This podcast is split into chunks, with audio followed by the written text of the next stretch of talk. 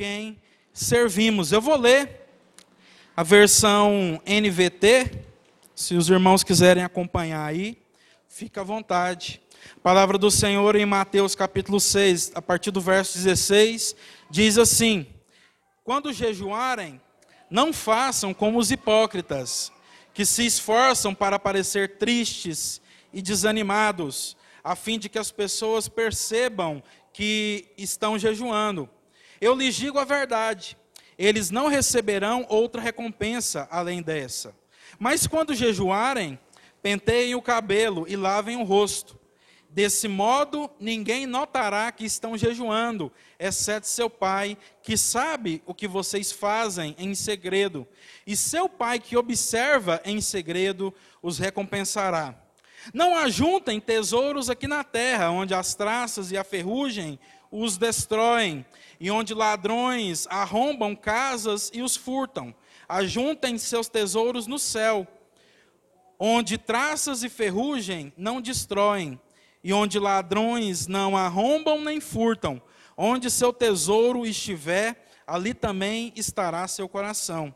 Seus olhos são como uma lâmpada que ilumina todo o corpo. Quando os olhos são bons, todo o corpo se enche de luz. Mas quando os olhos são maus, o corpo se enche de escuridão. E se a luz que há em vocês é, na verdade, escuridão, como é profunda essa escuridão? Ninguém pode servir a dois senhores, pois odiará um e amará o outro, será dedicado a um e desprezará o outro. Vocês não podem servir a Deus e ao dinheiro. Somente até aqui. É isso que diz né, a palavra do, do Senhor, e é aqui que nós vamos dedicar a nossa atenção nessa noite para falar exatamente sobre isso, irmãos. Hipocrisia versus caráter, distrações versus prioridades, a quem servimos, a quem nós estamos servindo. Então, o nosso objetivo aqui é falar sobre a hipocrisia, o que significa e como ela se distingue de um cristão que tem um caráter cristão genuíno e verdadeiro. Ah, o nosso objetivo é falar também sobre as, as distrações da vida e como a gente pode se desvencilhar, como a gente pode se livrar dessas distrações para dar atenção àquilo que deveriam ser as nossas prioridades como um povo de Deus para que no fim a gente possa de fato discernir e entender por aquilo que a palavra de Deus nos diz aqui, a quem nós de fato estamos servindo. Porque há uma diferença, irmãos, entre a quem nós falamos que servimos e a quem de fato a nossa vida, de fato e de verdade, ela traduz o nosso serviço. Uma coisa é a gente falar que nós servimos a Deus com a nossa boca. Uma coisa é nós dizermos que nós somos o povo de Deus com a nossa boca a gente declarar isso. E outra coisa, muito distante muitas vezes daquilo que a gente está confessando e falando, é aquilo que nós, infelizmente, estamos vivendo. Então a gente vai refletir sobre isso. Eu quero falar uma coisa com vocês, eu quero a atenção dos irmãos, em nome de Cristo Jesus, sabe? Não se distraia, não fique andando à toa, não vá no banheiro se você não tiver realmente necessidade, nem saia lá fora, nem beba água. Preste atenção, porque eu tenho certeza de uma coisa, irmãos. E assim, uma certeza absoluta, uma convicção de fato no Espírito de que Deus está falando com a gente de que Deus está de fato falando com a gente. E algo assim que eu fico impressionado, porque, como o pastor Alisson compartilhou, isso às vezes acontece comigo também. Às vezes Deus fala coisas com a gente, manda a gente compartilhar, que a gente não quer compartilhar. E a gente fica assim, Senhor, por que, que eu tenho que falar isso? Isso é duro para mim, isso afeta o meu coração e de fato assim me confronta e eu não me sinto, é, não me sinto numa zona de conforto assim para poder falar com os irmãos isso, mas a gente vê que de fato é isso que Deus quer que a gente compartilha. E assim, eu fico impressionado, como eu disse para os irmãos, porque toda vez que Deus coloca algo no meu coração para mim compartilhar, né, eu não sei se o, se o Alisson, isso acontece com ele, mas comigo acontece. Toda vez que Deus coloca algo no meu coração para compartilhar com os irmãos, a gente chega aqui no culto E aí, quem está ministrando louvor, ministrando as canções, já começa a falar exatamente aquilo que Deus colocou no meu coração para compartilhar com os irmãos. Aí eu falo, é isso mesmo.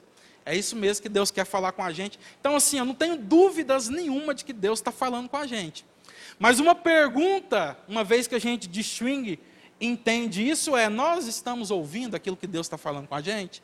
Nós fomos ministrados, né, estamos sendo aqui ministrados toda semana pela palavra do Senhor, por aquilo que Deus coloca no nosso coração. Semana passada, por exemplo, nós recebemos uma palavra muito forte sobre arrependimento, sobre voltarmos ao primeiro amor, a buscar a Deus novamente, a nos arrepender da nossa hipocrisia, das nossas idolatrias, das nossas distrações e de todo adultério que a gente vai uh, fazendo no decorrer da nossa vida, onde a gente abandona o Senhor por outras coisas fúteis e passageiras. E a gente diz, é isso mesmo, amém, glória a Deus, graças a Deus. É uma palavra dura, mas eu recebo. Só que o que a gente percebe, irmãos, é que isso dura uma noite. Isso dura no máximo um dia, e aí depois a gente já está vivendo a vida como se uh, a gente não tivesse ouvido palavra nenhuma, como se Deus não estivesse falando com a gente. Mas não é isso que a palavra de Deus quer da gente. Quando a palavra de Deus gera em nós arrependimento genuíno e verdadeiro, ela transforma o nosso ser, ela renova as nossas forças. E o objetivo da gente compartilhar aquilo que Deus está falando com a gente aqui, ainda que muitas vezes a gente não deseje falar isso, mas a gente fala porque convém agradar a Deus e não aos homens, é que a vida dos irmãos, a nossa vida, seja transformada. Amém? Então, antes da gente compartilhar para os irmãos, a gente recebe essa palavra no nosso coração. Isso confronta a gente também. E o objetivo da palavra de Deus para nós é que nós sejamos transformados por ela. Quantos dizem amém? Então, meus irmãos, essa passagem que a gente acabou de ler, com certeza absoluta, é sobre prioridades. E a nossa principal prioridade deve ser Deus. Quantos concordam? Amém? Então, a gente não tem dúvida disso. Se eu perguntar aqui, né, uh, para vocês, eu acredito que ninguém teria dúvidas sobre a importância de se colocar Deus em primeiro lugar. Se eu perguntar para os irmãos, quantos creem que Deus deve ser prioridade nas nossas vidas, deve ser primeiro lugar em nós, deve fazer parte daquilo que é, de fato, a prioridade de cada um de nós na nossa vida como cristãos, ninguém iria negar, sim ou não? Mas muitas vezes, meus irmãos, a gente precisa reconhecer uma armadilha. Com frequência, mesmo para os cristãos que, em princípio, estão decididos a entregar sua vida a Ele, há muitas outras coisas que podemos fazer. E acabamos caindo nessa armadilha. Por sabermos que Deus é amoroso e bondoso, e quer que livremente escolhamos amá-lo e servi-lo, uh, em, em, em vez de nos forçar a isso como se fôssemos escravos, então as outras coisas começam a predominar.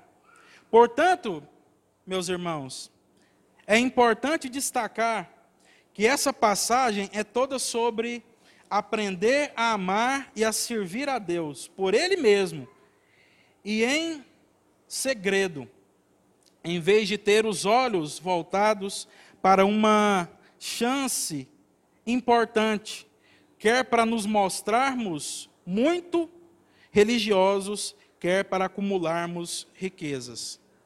Então, a palavra de Deus que a gente acabou de ler aqui está falando sobre isso, está falando sobre a gente priorizar a Deus. Antes de quê? Antes mesmo da nossa aparência religiosa, piedosa, exterior, e acima do nosso desejo de acumular bens e riquezas materiais, financeiras e tudo aquilo que envolve tudo isso. Por isso nós queremos, meus irmãos, refletir um pouco mais profundamente os ensinos de Jesus nesse trecho do Sermão do Monte para aprendermos a como abandonar a hipocrisia religiosa, as distrações, para forjarmos em nós o caráter de Cristo, definirmos nossas prioridades e amarmos e servirmos ao Pai de todo o nosso coração. Então, nosso objetivo aqui nessa noite, uma vez que a gente entende que esse texto está falando sobre essas coisas, é a gente analisar cada ponto aqui de uma forma um pouco mais profunda, para que a gente possa entender, para que nós possamos olhar para a nossa vida e, no final, a gente concluir quem de fato nós temos servido. Amém? Porque a palavra de Deus é essa espada de dois gumes que ela diz que ela penetra no coração humano e ela é apta para dividir aquilo que é a vontade de Deus, daquilo que não é, aquilo que faz parte da nossa natureza humana, daquilo que faz parte da, da, da vontade de Deus, do Espírito Santo de Deus falando no nosso coração. Então a gente quer, eu enumerei aqui três princípios para a gente poder refletir, não fecha aí sua Bíblia, esse texto que você acabou de ler, permaneça, como a gente sempre pede, com a palavra de Deus aberta, para que você possa conferir se aquilo que o pregador está dizendo aqui tem a ver, tem coerência com aquilo que a palavra do Senhor está dizendo aí nas Escrituras. Amém? Primeiro princípio, meus irmãos, que eu destaco aqui é o seguinte: uma pergunta, na verdade, nós somos hipócritas ou temos o caráter de Cristo, o caráter cristão? Essa é a primeira pergunta que nós devemos fazer quando nós nos debruçamos sobre esse texto. Porque como é que a gente começa aí na leitura que nós fizemos a partir do verso 16? Jesus está no sermão da montanha, no sermão do monte, ensinando os seus discípulos aquilo que são os princípios, as bases cristãs.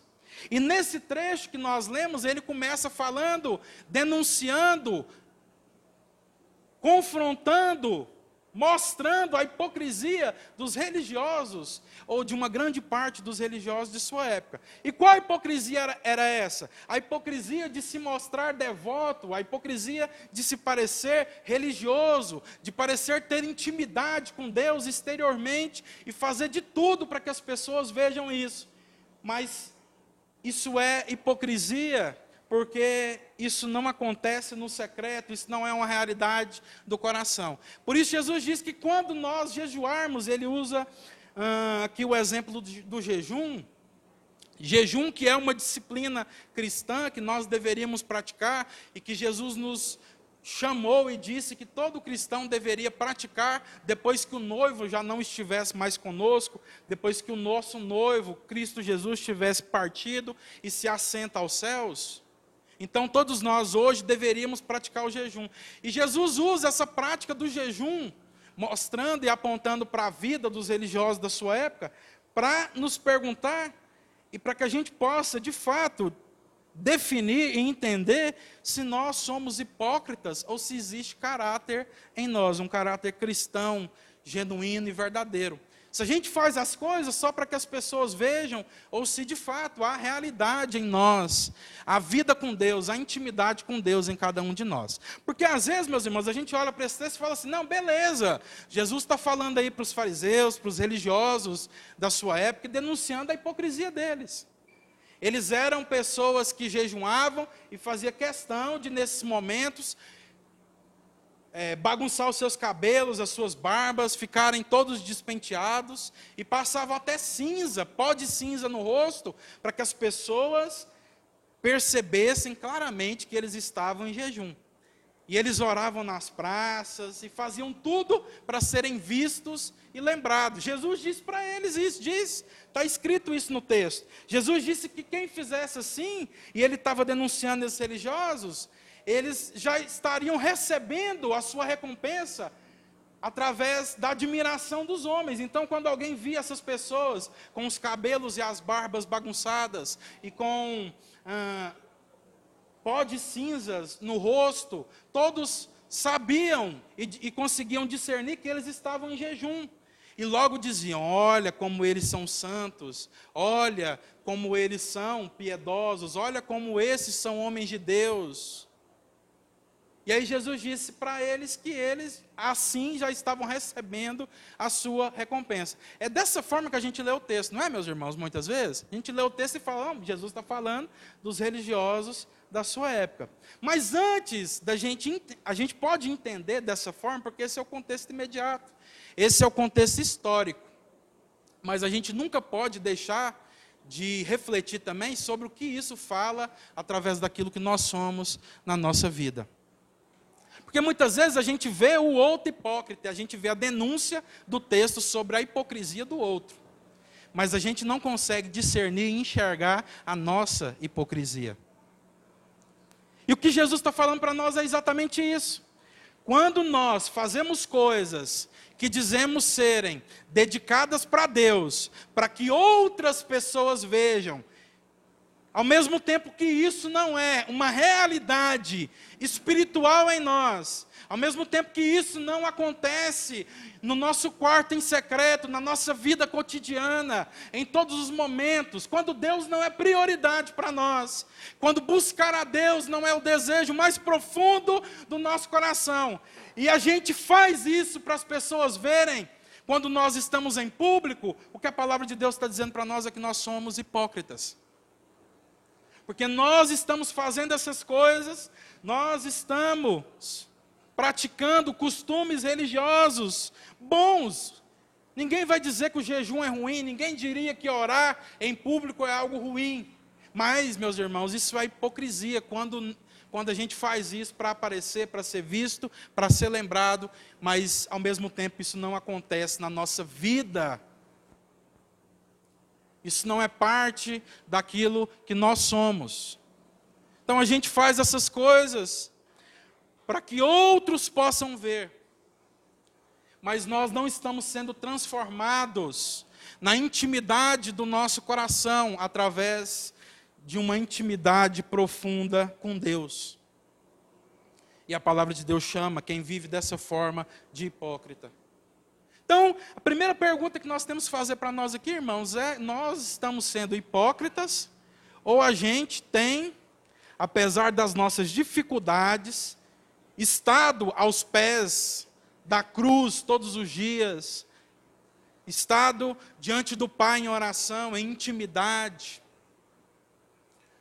olhando fixos, como a palavra de Deus diz, para o autor e consumador da nossa fé, e buscando viver a nossa vida em todos os aspectos para agradá-lo, ou a gente vive a nossa vida do jeito que a gente quer, e aí quando a gente se reúne em público, a gente fica performando. A gente ora, a gente parece piedoso, mas isso não é realidade em nós. Porque não há ninguém que está diante de Deus e tudo começa nisso, que não é transformado pelo Espírito Santo de Deus que vai trabalhando em nós. Não há ninguém que se prostra diante de Deus em oração e que confessa o seu coração, mesmo que sendo falho, pecador e miserável, que não é transformado. Mas muitas vezes nós estamos sendo hipócritas. A gente performa, mas a gente não tem realidade diante de Deus. A gente quer parecer santo, bonito, orações eloquentes. Mas isso não é realidade na nossa casa, isso não é realidade em, na nossa vida, meus irmãos. E é por isso que a gente escuta, a gente é confrontado pela palavra de Deus aqui, e amanhã a gente já está vivendo a vida da mesma forma. Por quê? Porque são performances. Somos muitas vezes gente que quer aparecer, que quer ser visto, quer ser lembrado. Nossa, como você viu aquele irmão orando, como que ele ora bonito, como que é, a voz dele é imponente. Você viu aquele irmão pregando, como que ele tem conhecimento. Ainda que orar e orar segundo as Escrituras, coerentemente com aquilo que as Escrituras dizem, é bom, e ainda que pregar a palavra com conhecimento também seja bom, mas não é só isso, gente. Nós precisamos ter realidade espiritual, nós precisamos ter tempo com Deus, nós precisamos ter intimidade com o nosso Pai, para que as coisas não sejam na nossa vida só performance só para ser visto, para ser lembrado. A pergunta que eu te faço, meu irmão, minha irmã, nessa noite é: você quer receber uma recompensa dos homens ou você quer receber recompensas de Deus? Porque se você quiser receber recompensa dos homens, continue vivendo dessa forma, como um hipócrita, como alguém que performa, como alguém que faz tudo para ser visto e ser lembrado. Mas se você quer Se nós queremos receber recompensas diante de Deus, nós precisamos ter intimidade com Ele. E aí eu não estou falando de bens materiais. A recompensa que eu estou falando aqui, eu deixo claro, meus irmãos, é, por exemplo, uma paz que excede todo entendimento. Porque muitas vezes nós vivemos com Deus e a gente vive ansioso. Porque muitas vezes a gente diz caminhar com Jesus, mas a gente vive uma vida pior do que a vida de um ímpio. A gente vive angustiado. A gente não vê transformação na nossa vida. É porque a gente tem procurado receber a recompensa dos homens. E muitas vezes a gente recebe essa recompensa. Mas a gente não recebe a recompensa de Deus, que só Ele pode nos dar. Sabe, meus irmãos, deixa eu compartilhar com vocês aqui. Eu nunca fui rasgar o meu coração diante de Deus em oração e sair desse momento de rasgar o coração diante de Deus em oração da mesma forma. E vou falar para vocês, quebra o pau. Tem esse negócio não, porque diante de Deus você não esconde nada. Você tem que falar tudo. Melhor não orar do que você ficar com meias palavras, porque Deus já sabe tudo. E aí você rasga o seu coração, você confessa as suas misérias. E o Senhor, Ele conforta o seu coração, o Senhor traz paz sobre nós. O Senhor traz convicção da sua graça, da sua misericórdia, e de que apesar de que nós somos miseráveis e pecadores, nós estamos diante dele e isso é tudo que importa. E aí a gente recebe recompensas de Deus. Mas se a gente fica buscando só recompensa dos homens, se a gente é um hipócrita que fica aí performando, a gente nunca vai receber essas recompensas de Deus. Sabe por quê? Porque a gente não tem realidade com Ele. Eu vou falar uma coisa para vocês: recompensas dos homens são bons, são boas. Quando a gente é visto, a gente é lembrado, isso agrada o nosso ego, isso afaga o nosso ego, isso satisfaz as nossas carências, mas isso não transforma o nosso caráter. Você não vai ter o seu caráter transformado recebendo recompensas de homens sendo visto e sendo lembrado pelos homens, porque o nosso caráter é transformado quando Deus vê que nós estamos nos humilhando diante dEle. E aí nós recebemos graça e misericórdia. Nós estamos sendo hipócritas, meus irmãos, ou o caráter de Cristo, o caráter cristão está sendo formado em nós. Nós fazemos as coisas para ser visto e sermos lembrados, ou a gente tem realidade com Deus, intimidade com Deus e estamos derramando o nosso coração diante dele. Qual tem sido a realidade da nossa vida? Qual tem sido a realidade da vida de cada um dos irmãos dessa igreja? Porque se a gente for hipócrita, sabe o que vai acontecer? Nós vamos ficar aqui gritando com vocês semana após semana e nada vai acontecer. A gente pode trazer aqui os melhores pregadores do mundo, com maior conhecimento, nada vai acontecer. Se não houver disposição no nosso coração em ter a nossa vida e o nosso caráter transformado. A gente vai achar legal a pregação do está falando, ah, isso mesmo. Vinde, voltemos e busquemos ao Senhor. E aí na segunda-feira a gente vive como se Deus não existisse novamente. Por quê? Porque eu falei isso mesmo. A palavra de Deus falou comigo para mim ser visto, para não parecer para o pregador que eu não estou concordando e que eu não estou recebendo a bênção e a ministração da palavra dele. Mas não há realidade. Eu faço uma pergunta para os irmãos. Todos nós fomos impactados pelaquela palavra que nós recebemos semana passada aqui, sim ou não? Isso te fez orar mais essa semana? Isso te fez ler a Bíblia ou quanto mais essa semana? Isso te fez estar diante do Pai quanto mais essa semana? O que, que mudou na sua vida, meu irmão e minha irmã, através daquilo que você recebeu aqui? Não dá, gente, senão a gente vai continuar da mesma forma. Não muda nada. É só emoçõezinhas no nosso coração. Sabe, meus irmãos? Não olhe para esse texto aqui e veja simplesmente fariseus religiosos da época de Jesus. Olha para esse texto e olhe para a sua vida e veja se você não está sendo hipócrita. Porque não adianta nada você levantar a mão aqui no domingo e dizer amém, aleluia, glória a Deus, é isso mesmo. E durante a semana continuar vivendo a sua vida do jeito que você sempre viveu. Longe de Deus, buscando e decidindo tudo na sua vida sem levar em consideração aquilo que é a vontade de Deus para você, sem levar em consideração seus irmãos, sem orar, sem buscar o Senhor, sem buscar a orientação da palavra de Deus. É assim que você vai continuar vivendo. E Jesus chama esse, sabe como? Hipócritas. Então a gente precisa discernir primeiro isso, porque como a gente disse, o título da mensagem é hipocrisia versus caráter. Nós estamos sendo transformados no nosso caráter ou a gente tem vivido como hipócrita? Por isso Jesus disse, ó, não busque reconhecimento dos homens, mas tenha realidade com o Pai. E ele usa o jejum, mas pode ser toda a nossa vida. A gente não precisa ficar aqui preso no jejum, porque o jejum é uma disciplina espiritual como a oração. O jejum é uma disciplina espiritual como a leitura, a meditação das escrituras, como a comunhão dos santos. Então, em tudo isso que a gente já entendeu, nós estamos sendo hipócritas ou a gente tem sido transformado no nosso caráter? É a primeira reflexão e o primeiro princípio que a gente entende aqui. Porque afinal de contas, meus irmãos, lembre-se, tudo começa aqui. Pois o que somos diante de Deus, esse de fato somos. Você pode repetir comigo? O que somos diante de Deus, esse, de fato, nós somos. É isso, meus irmãos, o que a gente é diante de Deus, a realidade que a gente tem com o nosso Pai. Esse, de fato, é o que nós somos, porque afinal de contas é o que a gente sempre diz. Caráter é o que nós somos, e para mim essa é a melhor definição de caráter. Talvez os irmãos tenham outra e possam compartilhar comigo depois, mas para mim a melhor definição de caráter é essa. Caráter é aquilo que nós somos quando ninguém está nos vendo. A realidade daquilo que nós somos, quando ninguém pode nos ver, é o nosso caráter.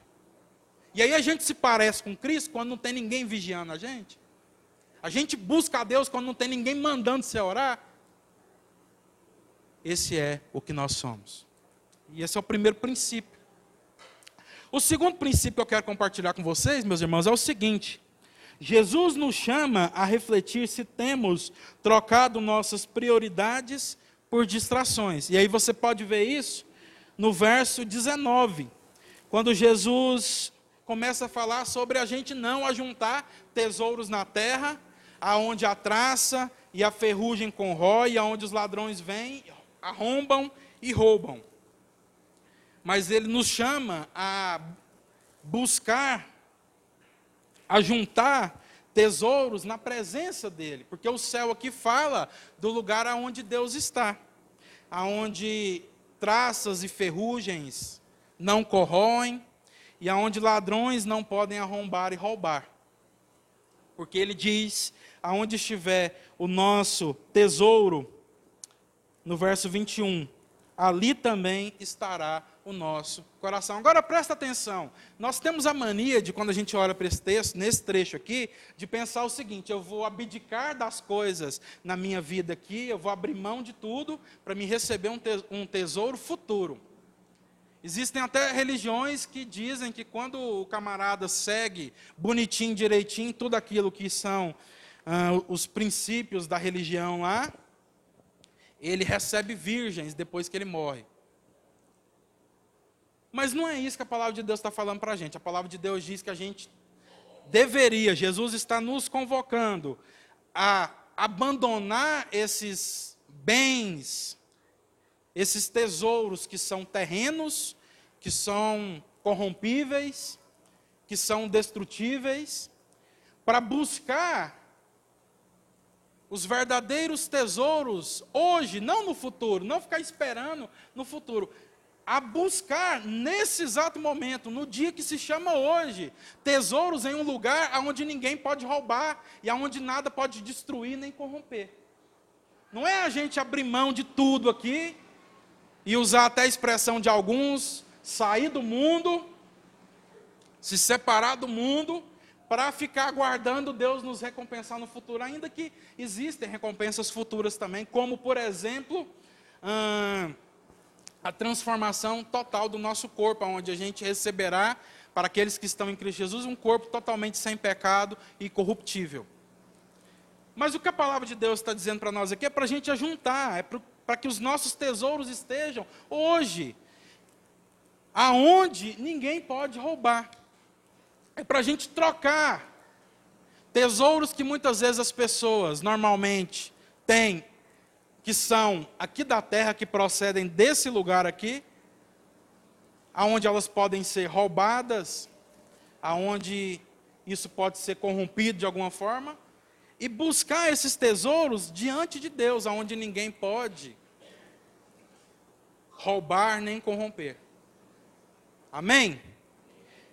Então Jesus está chamando a gente, está perguntando, está convocando a gente a refletir se nós temos trocado nossas prioridades por distrações. Você, meu irmão, minha irmã, você tem trocado aquilo que a palavra de Deus diz ser prioridade, que deveria ser prioridade na sua vida, por coisas que são somente distrações?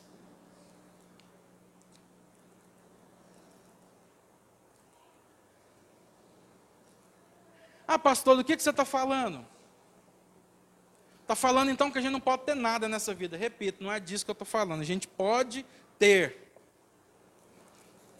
Nós podemos possuir coisas, bens.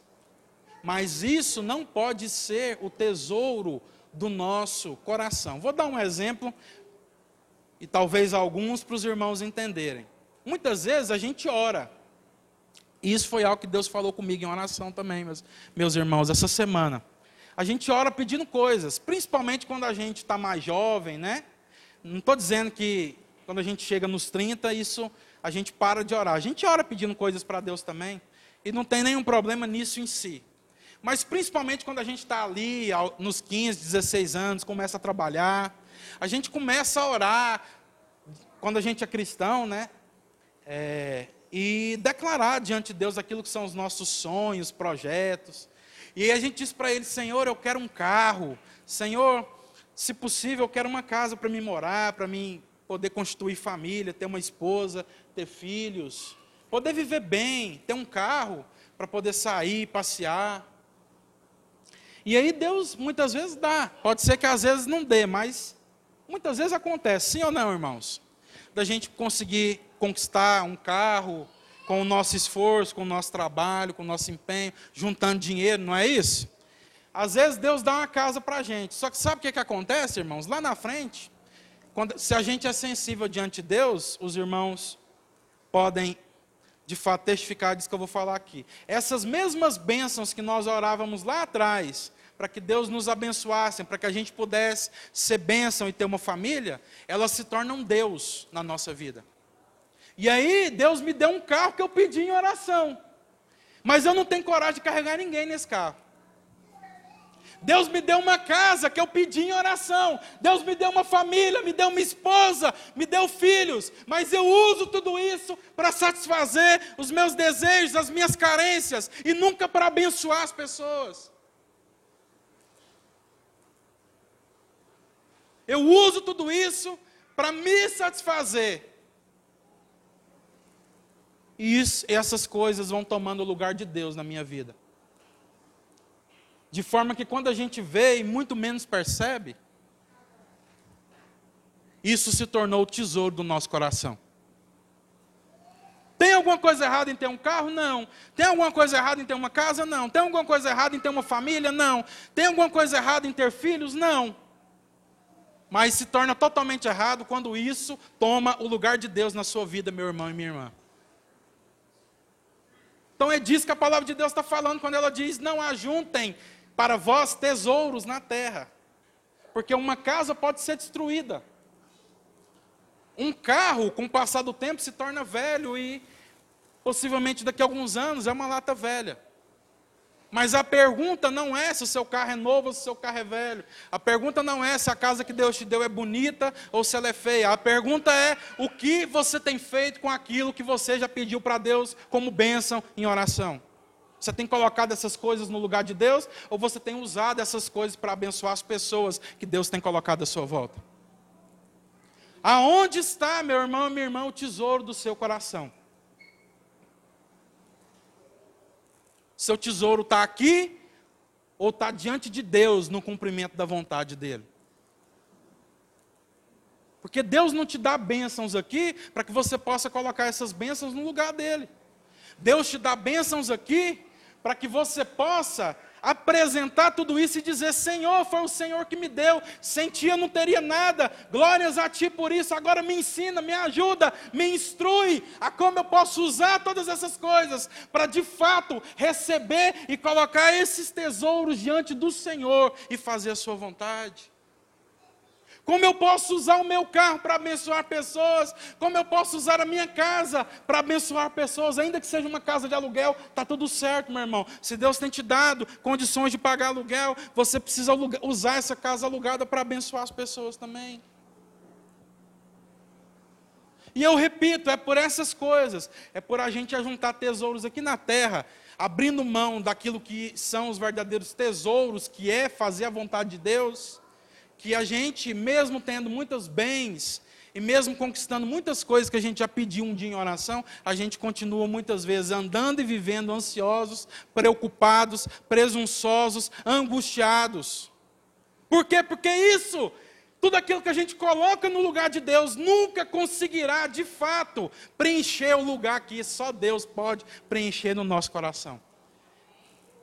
E aí, por mais que muitas vezes, quando a gente coloca essas coisas no lugar de Deus, a gente pensa assim: isso vai me trazer felicidade. Lá na frente a gente vai entender: não, isso não traz felicidade. Isso não traz verdadeira alegria.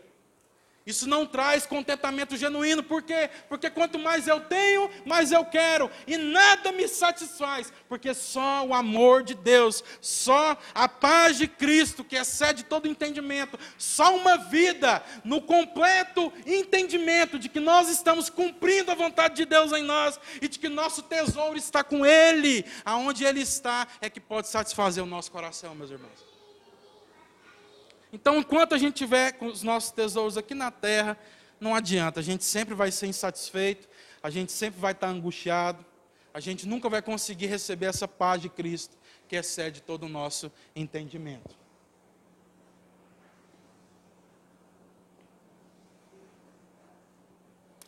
Então perceba, não é algo simplesmente da gente abrir mão agora para receber algo no futuro.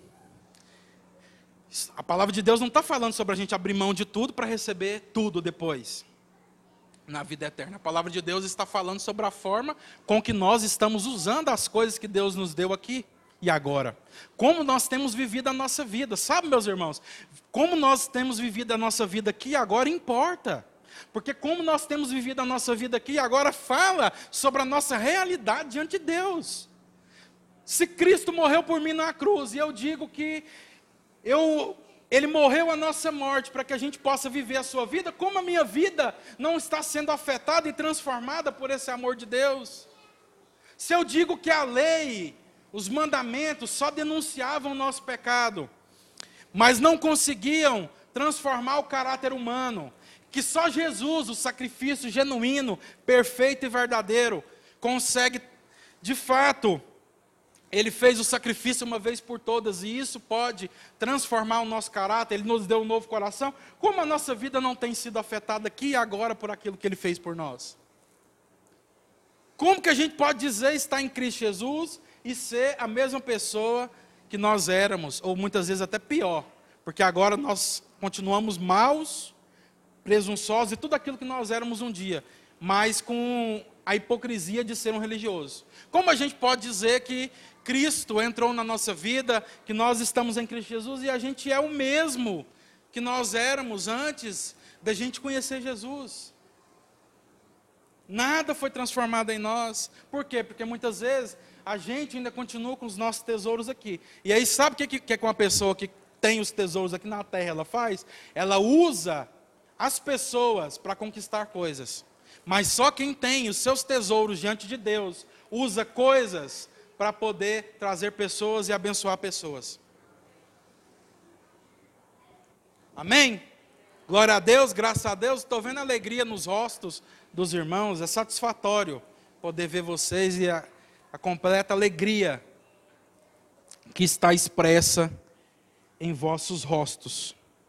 Terceiro princípio: Jesus nos ensina que essas coisas traduzem a quem servimos. E aí, eu, eu, eu, antes desse terceiro princípio aqui, eu esqueci de compartilhar. Jesus diz, meus irmãos, que existe uma fórmula para a gente poder, de fato, abandonar essa idolatria pelos tesouros, pelos tesouros que a gente tem aqui na terra e ter o nosso coração totalmente voltado para a presença de Deus e buscar os tesouros que só Ele pode nos dar diante da presença dele, que não podem ser corrompidos. Porque o mundo pode acabar, mas a paz que excede todo entendimento, se a gente tem, ela permanece conosco. A gente viu aqui o compartilhar do Ítalo, né? Semana passada, sobre um fato que aconteceu na vida dele. Eu preciso usar isso como exemplo, porque a gente testemunhou que de fato é isso, porque eu já passei por essas situações e isso aconteceu comigo também. De que ele estava em luto, né? Pela sua avó que tinha morrido, mas que existia uma paz dentro do coração dele que ele não conseguia explicar. De forma que ele pensou que ele ia ser destruído quando uma situação daquele tipo acontecesse. E quando aquela situação aconteceu, ele viu que Deus sustentou ele internamente, dentro dele, nas estruturas mais íntimas e intrínsecas dele. Isso só acontece, meus irmãos, quando a gente, de alguma forma, já tem colocado os nossos tesouros, as nossas expectativas, aquilo que são as nossas prioridades diante de Deus. Porque se a gente achar que tudo é isso aqui, e é isso mesmo, vivamos e, e, comamos, porque amanhã nós vamos morrer e tudo acabou. Então, quando alguma coisa acontecer na sua vida, muito difícil, você vai ser abalado de uma forma que você vai ser destruído. Sua vida acabou, acabou seu rumo, acabou seu chão, acabou suas perspectivas, acabou a alegria que você achava que você tinha. Mas só aquele que tem o coração diante de Deus consegue, de fato, passar por tudo aquilo que a vida pode nos proporcionar, coisas boas e ruins, circunstâncias boas e ruins. Amém, meus irmãos? E mesmo assim permanecer de pé. E aí, como é que Jesus diz que nós podemos viver essa vida? Ele, ele fala sobre os nossos olhos. Veja o que ele diz aí comigo, a partir do verso 22. Se seus olhos são, seus olhos são como uma lâmpada que ilumina todo o corpo. Quando os olhos são bons, todo o corpo se enche de luz. Mas quando os olhos são maus, o corpo se enche de escuridão. E se a luz que há em vocês é na verdade escuridão, como é profunda essa escuridão? Então tudo depende de o que nós estamos olhando na nossa vida. O que, que a gente tem concentrado o nosso olhar? Porque o nosso olhar fala daquilo que nós estamos buscando, da nossa concentração, daquilo que é o direcionado da nossa vida. Sim ou não, meus irmãos? Imagina você numa estrada deserta de noite guiando um carro. Se você perde o farol, você fica sem direção, você fica sem saber para onde você vai. E aí você precisa parar o carro, porque se você continua andando, você pode parar em qualquer lugar, bater, se destruir, acontecer um acidente. Sim ou não? Os nossos olhos são a janela da nossa alma. Aquilo que nós estamos olhando vai determinar aonde estará o nosso tesouro. Por isso é tão importante o que, que a gente tem concentrado a nossa vida, concentrado o nosso olhar. Tem jovens que chegam, e, e homens, muitas vezes, né, chegam diante de nós e dizem assim: Eu não consigo largar a pornografia. E aí você pergunta, mas você ainda tem olhado mulheres seminuas no Instagram? E eles dizem sim. E aí, quando eu vejo uma, eu vejo duas, quando eu vejo duas, eu vejo três, e quando eu vejo, eu já fui lá para o site pornográfico acessar pornografia. Entende como os nossos olhos são tão importantes? E como eles podem determinar destruição e caminhos tortuosos?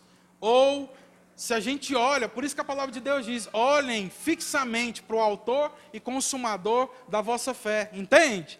Se a gente olha para Jesus, se a gente está buscando ver aquilo que Deus está falando conosco, se a gente está buscando entender aquilo que é a vontade de Deus para as nossas vidas, o que, que vai acontecer? Naturalmente a gente vai sendo transformado por essa palavra. Os nossos olhos, meus irmãos, são a janela da nossa alma.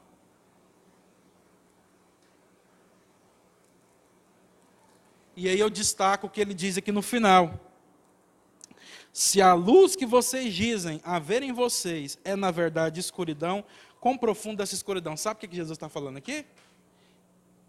Está mais em trevas aquele que diz ter luz e não tem, do que aquele que confessa que não tem. Porque aquele que confessa que não tem, aquele que está gritando aos quatro ventos: Eu não tenho luz, eu estou na escuridão. Pode, pode ser que Deus conceda graça a ele e envie alguém para ser luz na vida dele iluminar os caminhos dele. Mas se a gente diz está na luz, não, eu estou na luz. Lembra lá do hipócrita do começo que a gente falou aqui? Mas na verdade a gente está andando na escuridão. Quem que pode ajudar a gente? Não, eu estou firme, eu estou eu tô em Cristo Jesus. Minha vida está em Deus, eu estou buscando a Deus. Eu estou, irmãos, fervendo por dentro. Estou firme com Jesus, mas na verdade eu não estou nada disso. Como é que alguém pode ajudar a gente? Então, por isso que Jesus disse: se a, gente, se a luz que a gente diz ter é na verdade trevas ainda, se a vida que a gente diz ter na luz é na verdade uma vida de trevas, quão profundas são essas trevas? Por quê? Porque se a gente está dizendo que está na luz, já viu aquele ditado? Ninguém sabe o que, que mudo quer? Então, se você está aí fingindo, sendo hipócrita, e falando, eu estou em Jesus, eu estou firme, minha fé é genuína e verdadeira, está tudo certo, os irmãos vão entender, não, esse irmão aí, ele precisa ajudar outros, né, agora. E não ser sustentado, ajudado. E aí o que, vai acontecer? Você vai sucumbir, você vai cair. Quanto antes. Porque quando a gente está no caminho errado, a melhor coisa que Deus pode fazer para a gente é, de fato, destruir tudo. Às vezes você pensa que nada está dando certo para você, meu irmão, na sua vida torta. Eu quero te dizer, a melhor coisa que Deus pode fazer para quem está andando torto é arrancar o chão dele de uma vez por, por, todas logo e trazer ele de volta. Porque quanto mais longe ele for, mais difícil é ele voltar depois. Então, cuidado com o que vocês têm olhado, meus irmãos. Cuidado. Ah, pastor, o que você está querendo dizer com olhos? Eu estou querendo dizer sobre a nossa atenção. Estou querendo dizer sobre com que nós temos dedicado a nossa vida, o nosso tempo. O que tem sido as nossas prioridades. Quando ninguém está te vendo, meu irmão, minha irmã, você está no celular, o que, que você vê? Coisas fúteis. Coisas que não vão te levar a lugar nenhum, ou você gasta tempo lendo a palavra de Deus, ainda que seja no celular. Quando ninguém está te vendo e você tem um momento a sós, o que, que você faz? Você fica pensando besteira, bobagem, o que vai ser da sua vida amanhã, o que você vai fazer, o que você vai decidir, o que eu, eu, eu, ou você gasta esse tempo em oração diante de Deus para dizer: Senhor, eu não, não consigo, me ajuda, eu confesso que eu sou pó e que eu preciso de Ti. Aonde estão os nossos olhos? Porque isso, como eu disse aqui, já é o terceiro princípio, e assim eu encerro, determina quem nós servimos o que nós, a quem nós servimos, irmãos, não é determinado por quem nós falamos que servimos. Não, eu sirvo a Deus, eu estou na igreja, eu participo de culto e de PG. Presta atenção aqui, amém? Não é isso que determina quem nós servimos. O que determina quem nós servimos é a realidade de toda a nossa vida e de como nós vivemos. Então, se a gente é hipócrita, ou se a gente está sendo formado o caráter de Cristo em nós, se a gente tem vivido distraído com outras coisas, buscando tesouros aqui na terra, ou a gente tem fixado os nossos olhos naquilo que deveriam ser as nossas prioridades, isso vai determinar a quem nós servimos. Porque se a gente é hipócrita e se a gente vive distraído com coisas que essa terra que pode dar, lamento dizer, não é a Deus que nós servimos. Mas se a gente é gente que confessa que é falha, pecadora, mas que Cristo está sendo formado, o caráter está sendo transformado, tem realidade com Deus em oração e comunhão com os irmãos. Se nós buscamos fixar os nossos olhos no Autor e Consumador da nossa fé, a ponto de não vivermos distraídos com tesouros aqui, mas buscarmos agradar a Deus, que é o que de fato deveria importar para todos nós cristãos, eu posso dizer para os irmãos: é a Deus que nós servimos.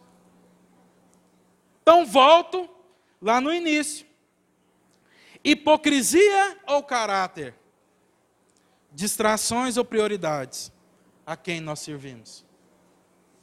E aí eu lembro daquilo que Josué disse. Eu não sei vocês. E eu creio que, assim como Josué, eu também não. Eu creio que Josué não disse isso como alguém que estava lavando as mãos para os irmãos. Mas ele estava dizendo o seguinte: ó, escolhe aí. Que afinal de contas, cada um de nós precisamos discernir no nosso coração. E buscar a Deus não é algo que a gente pode escolher um pelo outro. Você escolhe aí, vejam de uma vez por todas. Para que esse negócio aí de precisar ficar semana após semana, ano após ano, ouvindo palavras que não mudam nada na sua vida. Porque eu já decidi, eu e a minha casa serviremos ao Senhor. E aí é o que Jesus diz para nós aqui no final. E algo que precisa ficar claro para nós, para que a gente não ache que nós poderemos ou podemos ficar e viver em cima do muro. Olha o que, que Jesus diz. Verso 24: Ninguém pode servir a dois senhores, pois odiará um e amará o outro, será dedicado a um e desprezará o outro. Vocês não podem servir a Deus e ao dinheiro, ou às riquezas, ou mamão, como diz outras traduções. Ah, pastor, mas eu não tenho dinheiro mesmo, meu dinheiro mal dá para me pagar as minhas contas, então eu sirvo a Deus. Glória a Deus e aleluia? Não. Porque a palavra de Deus diz, e eu vou pegar vocês nisso, não sei se vocês sabem, que todo aquele que tem mais do que o suficiente para comer, beber e vestir é rico. Você tem mais do que o suficiente para você comer, beber e vestir? Sim ou não? Quero ouvir, gente. Então nós somos ricos, nós temos mais do que é necessário para viver. E se nós somos ricos, nós podemos amar nossas riquezas nós podemos amar as coisas. Mas Deus nos chama, Deus nos chama, Deus nos convoca e nos direciona a usar todas essas coisas para abençoar e fazer aquilo que é a vontade de Deus na nossa vida. E não o contrário, para usar as pessoas para a gente subir na vida. Não, para me subir de cargo lá na empresa que eu trabalho, eu passo por cima de quem for necessário. Ama o mundo, ama as riquezas desse mundo. Parabéns, você não serve a Deus. Não, Lá na minha casa, eu e a minha esposa, a gente tem. Eu tenho meu dinheiro, ela tem o dela. E aí a gente paga as contas e aí depois cada um se vira. Parabéns, você está amando as riquezas desse mundo. Não. É o seguinte. Eu sirvo a Deus, mas o meu carro é limpinho, cheirosinho. E não entra pé de Todd nele, não. Então, quiser andar no meu carro, tem que passar por um teste ISO 9001. Parabéns, você está amando seu carro mais do que a Deus.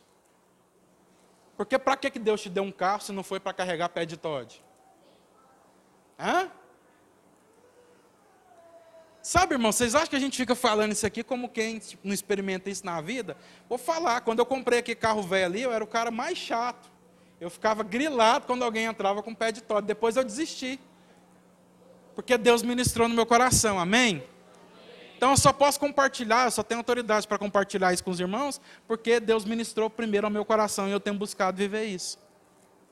De forma que se o carro ficar velho, mais do que já era, a gente compra outro e Deus dá graça para a gente comprar outro. Amém? Mas a gente nunca deixe de abençoar os irmãos simplesmente para ter um carro novo para a gente poder vender por mais caro que a gente puder lá na frente. Sabe, eu não estou dizendo para você ser desmanzelado com as suas coisas. O que eu estou tentando trazer para a gente aqui, fazer a gente refletir, é aquilo que a palavra de Deus está dizendo para nós, quais são as nossas prioridades, a quem nós servimos. Pastor, tem como eu ser chato, enjoado, não querer abençoar ninguém com as minhas coisas, e mesmo assim servir a Deus? Não, meus irmãos. Porque assim como Jesus abriu mão de tudo para abençoar cada um de nós, e ele não julgou como usurpação, como algo a que devesse guardar, ser igual a Deus, ele entregou tudo, nós somos chamados para entregar tudo. Entregar aquele sofá que você comprou novinho, e que você faz uma lista de reivindicações para alguém sentar. Ontem eu estava vendo Todo Mundo Odeia o Cris. Quem já viu aquele seriado? E aí tem uma parte lá que a Rochelle, a mãe dele, compra um sofá novo lá, com uma restituição de imposto de renda que veio a mais. Quantos já viram esse episódio?